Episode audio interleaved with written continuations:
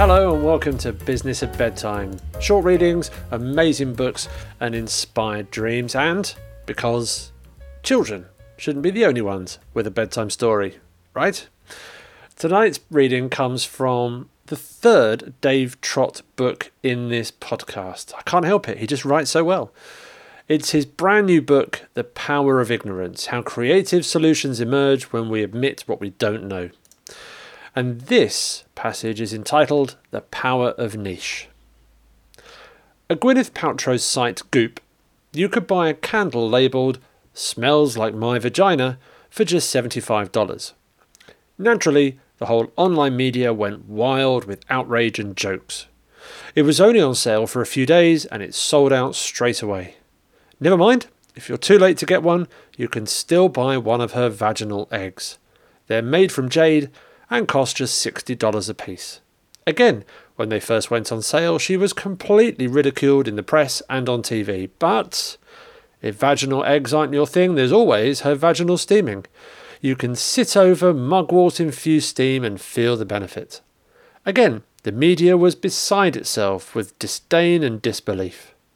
Paltrow was interviewed about it in magazines, on TV chat shows all over the world. The interesting thing is that Goop hardly advertise, and yet it's one of the most famous, most talked about brands in the world. There are 2.4 million visitors to the site every month, and up to 600,000 listeners a week to the podcasts, and a Netflix series. Every time she needs some publicity, Paltrow simply releases another story about a vaginal product, and the media goes crazy. She gets free coverage that would cost hundreds of millions of dollars. The New York Times said, the weirder Goop went, the more its readers rejoiced. Every time there was a negative story about her or her company, all it did was bring more people to the site. Paltrow told a class of Harvard students, What I did is create a cultural firestorm, and I can monetize those eyeballs. The focus of so much ridicule, Goop is now valued at a quarter of a billion dollars.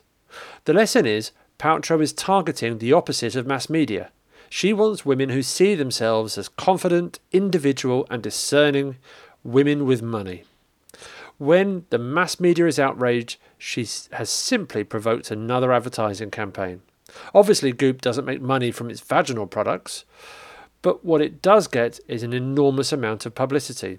The vaginal products are the advertising equivalent of lost leaders in retail, products which get people into the store in order to buy other things, like earrings for $3,900, or trousers for $790, or a jumpsuit for $1,395, or boots for $860, or t shirts for $145, or bracelets for $4,775, or shoes for $650.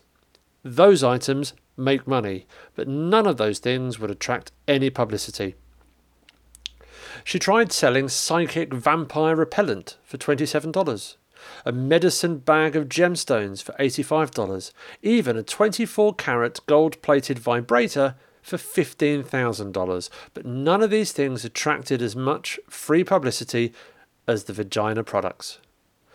Because none of them caused the outrage that Goop needed as fuel for controversy. And that really is the lesson here. There is an enormous amount of money to be made in what we perceive as niche. I remember when Saatchi was one of the biggest ad agencies in the UK. Apparently, it had just 2% of the market. In other words, for every person that wanted it, 49 didn't, which leads us to the power of polarization. Once you know the niche your market's in, you can spend a lot of publicity turning off everyone else. Like Saatchi, you don't need 100% of people to find you bland and okay. You need 2% of people to love you, even if that means 98% of people hate you.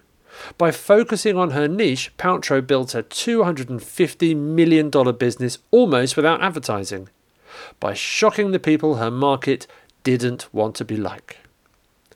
Thanks for listening. Good night.